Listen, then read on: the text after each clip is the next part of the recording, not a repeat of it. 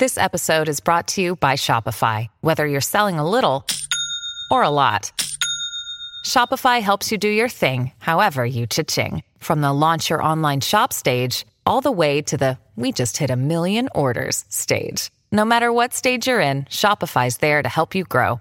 Sign up for a $1 per month trial period at shopify.com slash special offer, all lowercase. That's shopify.com slash special offer. With threats to our nation waiting around every corner, adaptability is more important than ever. When conditions change without notice, quick strategic thinking is crucial. And with obstacles consistently impending, determination is essential in overcoming them. It's this willingness, decisiveness, and resilience that sets Marines apart. With our fighting spirit, we don't just fight battles, we win them. Marines are the constant our nation counts on to fight the unknown. And through adaptable problem solving, we do just that. Learn more at marines.com. Hear that? That's the sound of the 2023 Chevy Silverado's 2.7 liter high output turbo engine, delivering 430 pounds per foot of torque with no compromised durability. Impressive power, whether you're helping friends move or just moving some friends. Thanks! This is the sound of a family with plenty of rear seat room to enjoy the ride. And most importantly, this is the sound of you heading to your local Chevy dealer today for a test drive. Find your Silverado and find new roads. Chevrolet.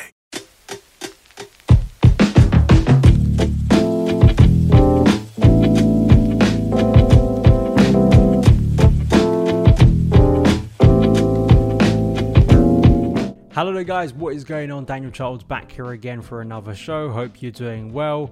Quite a bit to get through today in the news show. Chelsea officially signing and announcing Christopher Nkunku earlier today. Kai Havertz appears to be getting closer to a move to Arsenal this summer. And then we will get into the Saudi stuff. Chelsea looking to offload quite a few players before June the 30th, and some of the in my view, quite weird theories people have come up with off the back of that news. Before we get into any of that good stuff, if you're new around here, please hit that subscribe button. Uh, please hit the like button; really does help out. Uh, helps more people find the content. Uh, but let's get into it, and also as well, you can listen to the show as a podcast. But let's start with Christopher Nkunku, finally signed as a Chelsea player, announced as well by the club. The worst kept secret. I do just want to shout out quickly. I did a podcast, View from the Bridge, Football London's Chelsea podcast, which I host once a week uh, with Kevin Hatchard, voice of the Bundesliga. I'm sure you would have heard his voice, heard his analysis about the Bundesliga, and probably heard some of his commentary over Christopher Nkunku goals for RB Leipzig. And we had a really, really good conversation. So please go and check that out. It, it, was a really good show, and he is, you know, a big fan of Nkunku and believes this could be a really big signing for Chelsea. But great to have it confirmed, and I'm just very intrigued to see how he fits in, and intrigued to see how Chelsea can make the best of this transfer. A six-year deal, 53 million. Chelsea went above and beyond their rivals to try and sign him quite early. There is a very talented player in there. There's no denying that. I think the numbers speak for themselves. But as we have seen in recent years, good numbers don't always mean and equate you are going to get a brilliant transfer. But that isn't always the responsibility of the player. And I think it is on Chelsea to clarify so many parts of the club to ensure that players like Nkunku aren't just wasted at Stamford Bridge. You know, I think it's quite ironic that we could see a situation now where Nkunku arrives and Kai Havertz leaves. Now, you know my criticisms criticisms of Kai Havertz, but there is an honest conversation to be had around a number of players struggling at Chelsea in recent years, despite being talented, and the kind of environment not being the best place for players and talents like that to arrive and develop. So, just intrigued to see. I mean, looking at some of the numbers you know, I, I, think it really does show something. Uh, Liam Twomey wrote a piece around Nkunku um, in terms of Chelsea having to maximise his talents. He, he wrote for The Athletic his direct goal contributions, goals and assists per 90 over the past two seasons are simply on another level from all of Chelsea's attacking options in the same period. And even prior to his reinvention as a prolific goal scorer in, in the 2019 20 season and 2020 21 season, his numbers still compare favourably to anything produced at Stamford Bridge. Since the start of 21 22, Nkunku has scored more goals and had more goal involvements than any other player in the Bundesliga. this is a brilliant talent. I really do hope it works out for Chelsea and for Nkunku. So we will see how he fits in under Mauricio Pochettino. Let me know your thoughts on Nkunku in the comments below. But we're going to move on now to Kai Havertz. Arsenal pushing to seal the Havertz transfer as well as Declan Rice as Chelsea deadline nears. This is from Nizaar Kinsella. Chelsea apparently still want around 70 million for Havertz, but Arsenal hope to strike a deal for a lower fee and are optimistic that an agreement can be reached. I do think this deal can get over the line. The player seems willing and apparently Chelsea's kind of stance isn't that firm or kind of rigid to a point where if we don't get 70 million this isn't going to happen. I still do think 65 million would be a brilliant fee for Chelsea to get out of Arsenal. I thought 60 million was probably the most. There are some suggestions that Arsenal have even offered that, or at least close to that 55 million plus, you know, 5 million add-ons.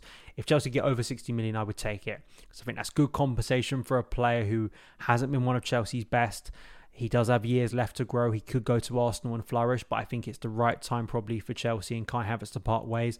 And I think that's a good deal. And it brings in a large fee. It takes off large wages off the books, which of course help with FFP. You know, are you not happy? I don't think any of us are happy that it seems like the only destination for Kai Havertz is Arsenal. I would have preferred Bayern Munich, absolutely, but does that still mean that we persist with Kai Havertz for another season? I guess that's the big question uh, for you guys to to answer. But we are going to move on now to the final thing today, and this is it regards the Saudi Arabian investment in Europe, European players basically this summer, and of course Chelsea are involved in this with several players getting proposals, and it seems like as many as like two or three, four players could be moving to Saudi Arabia from Chelsea, and of course that really does help Chelsea out from the FFP side of things and getting rid of players that Chelsea want to sell this summer. Those players, of course, are already N'Golo Kante, but ones that you know Chelsea would want a fee for: Hakim Ziyech, Kalidou Koulibaly, Edouard Mendy, and Pierre-Emerick Aubameyang. Lukaku has apparently already rejected an offer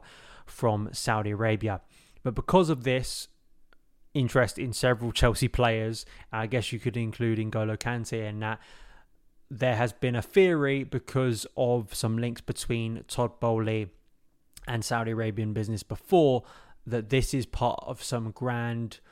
I guess it, the best way to describe it is, is, at least to some theories I've seen, basically conspiracy theories that this has all been some kind of strategic kind of plan over a long period of time. And I have to say, it's pretty wacky. And I don't think it helps the broader discussion around sports washing, around the impact of state influence in major sports, in terms of serious conversations we could be having over this topic that need to be have and are relevant in the modern game.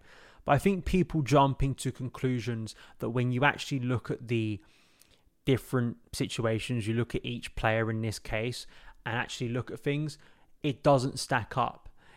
I think that this situation, and just to go through some of the headlines that have come out, so Telegraph reporting that European rivals of Chelsea and Wolves call for inquiry into Saudi spending spree. Apparently, one quote uh, was that you know basically Chelsea or you know Chelsea Wolves, uh, one top club apparently says teams are using the Saudi Pro League as a get out of uh, FFP jail free card. And of course, this does link to to Boehly, who has long done business in Saudi Arabia, and last year revealed that Cain International, one of the companies for which he sits on the board, had teamed up with the country's PIF over a 900 million dollar investment in a luxury hotel group. Chelsea have never commented on reports last year that PIF are also major investors in the club's majority shareholder Clearlake Capital. Boehly's business interests in Saudi Arabia have also have already prompted questions about the sale of Chelsea's unwanted players to the country's pro league at a time when the club need to drastically reduce the size of their squad. So there is a link there in terms of business connections. But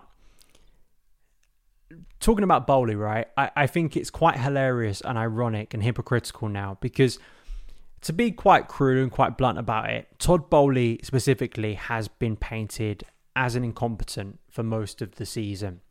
And he's been painted as someone, this kind of arrogant, um, incompetent kind of American. Let's just be honest about what the, the, the discourse has been around Todd Boehly for the first season he's been at Chelsea, because, you know, it, this is where this leads to, right? And why it doesn't make much sense. He's been painted as that, you know, just going on a whim, making wild decisions, and it's, you know, blown up in his face. It's blown up in Chelsea's faces this season and Chelsea's massive bloated squad is the form of just absolute madness and chaos behind the scenes, a lack of strategy. to go from that perception and narrative to then one of this has all been some kind of master plan for the chess where Chelsea have been planning this with PIF for a long period of time. Again, it's far fetched, but then as we'll get into with each of these cases with players, is just completely undermined by the facts and completely undermined by how these players' careers have gone in recent years and how they could have gone in very different directions. So let's look through some of these players, right? Firstly, Edouard Mendy. Edouard Mendy was in talks with Chelsea over a new contract as recently as last year. Those talks broke down. Apparently, Edouard Mendy wanted more money. He's kind of been phased out of the first team because of a drop in form. Kepa kind of re emerging as number one choice. And then, of course, you know, back end of this season, it was made clear. I think Simon Johnson reported this first from the Athletic. He's kind of been told to look for for a future elsewhere. So he's known he's had to do that for quite a while now. So there's one player that could have remained because he was a key player in the Champions League win quite recently. Kalidou Koulibaly was signed for a massive fee last summer. I don't think Chelsea's owners would have wanted to see him leave quite quickly after that investment last summer, but it hasn't worked out for him in the Premier League. Hakim Ziyech was basically a fax machine or the right email away on deadline day in January from leaving on loan for PSG. If that went well, he could potentially have moved there on a permanent deal. Pierre-Emerick Aubameyang, as we know, was kind of signed through the influence of Thomas Tuchel, who was then sacked after his first game again, when you get into very specific details, and I think Matt Law in his piece very much, you know, really exposes this in, in kind of the most concrete and, and obvious way, is that the fact that Chelsea attempted to keep N'Golo Kante at the club were basically derailed because Saudi Arabia offered a massive, massive fee to N'Golo Kante. They offered him this incredible proposal, apparently, which he couldn't turn down. So the accusation of some kind of link here falls by the wayside when you actually look at the individual cases. And I come back to this we can have very serious conversations around what it means sports washing the links to human rights abuses what it means for our sport what what do we want the sport to be? I don't think those conversations are silly. I don't think they're out of place but when people jump to these conclusions and looking for links where, or, or, just, you know, this grand conspiracy theory, you know, that I just don't think is right. I, I think nine times out of 10, and, and I also think in this specific case, I think Chelsea have just been lucky. And sure, I don't think it's completely out of uh, of the ordinary that maybe Boehly has been helped by the fact he does have previous business links, but it doesn't mean it's part of some kind of conspiracy. It's part of some kind of grand plan that Chelsea have had to get rid of players because of FFP. I think Chelsea have got lucky that there is a, a country of a lot of wealth who have decided to invest very heavily in players of a bracket where Chelsea, you know, in a bracket of, of players and profile that Chelsea are looking to currently sell. It's also the fact that, you know, there is agency with these players. They don't have to go if they don't want to go. It's not like um, they are being forced off to Saudi Arabia. There could have been other proposals for these players. Again, there is nuance within these conversations, but of course, you know, in football media, it tends to always be the most extreme and kind of very black and white, good versus evil and that's it. And we don't have any, you know, especially Arsenal fans coming up with some wacky theories too. I mean, talking about and getting very angry at Chelsea having to sell players and being able to sell players apparently now, but then also wanting to buy one of our players in Kai Havertz is quite funny. But those are my thoughts. Uh, let me know yours in the comments below. Oh, one final thing I didn't touch on at the start of the show, but do want to because I, I, think it's a very positive development. Nizaar said reporting that Armando Broja is going to be travelling with the under 21s uh, for a pre-season tour, I believe, of Portugal very soon to get ready for July the 1st for Mauricio Pochettino, which is great. You know, back from that injury that he had that really derailed what could have been a, a breakthrough season for him. And I do think even with Nicolas Jackson coming in, I said this in my previous show, but I think it, it this is a great chance for Broja this summer. I really, really do that he can make an impression under Mauricio Pochettino. Let me know your thoughts on everything we discussed today. Follow me on Twitter at Son of Chelsea, and I'll see you again very soon. All the best.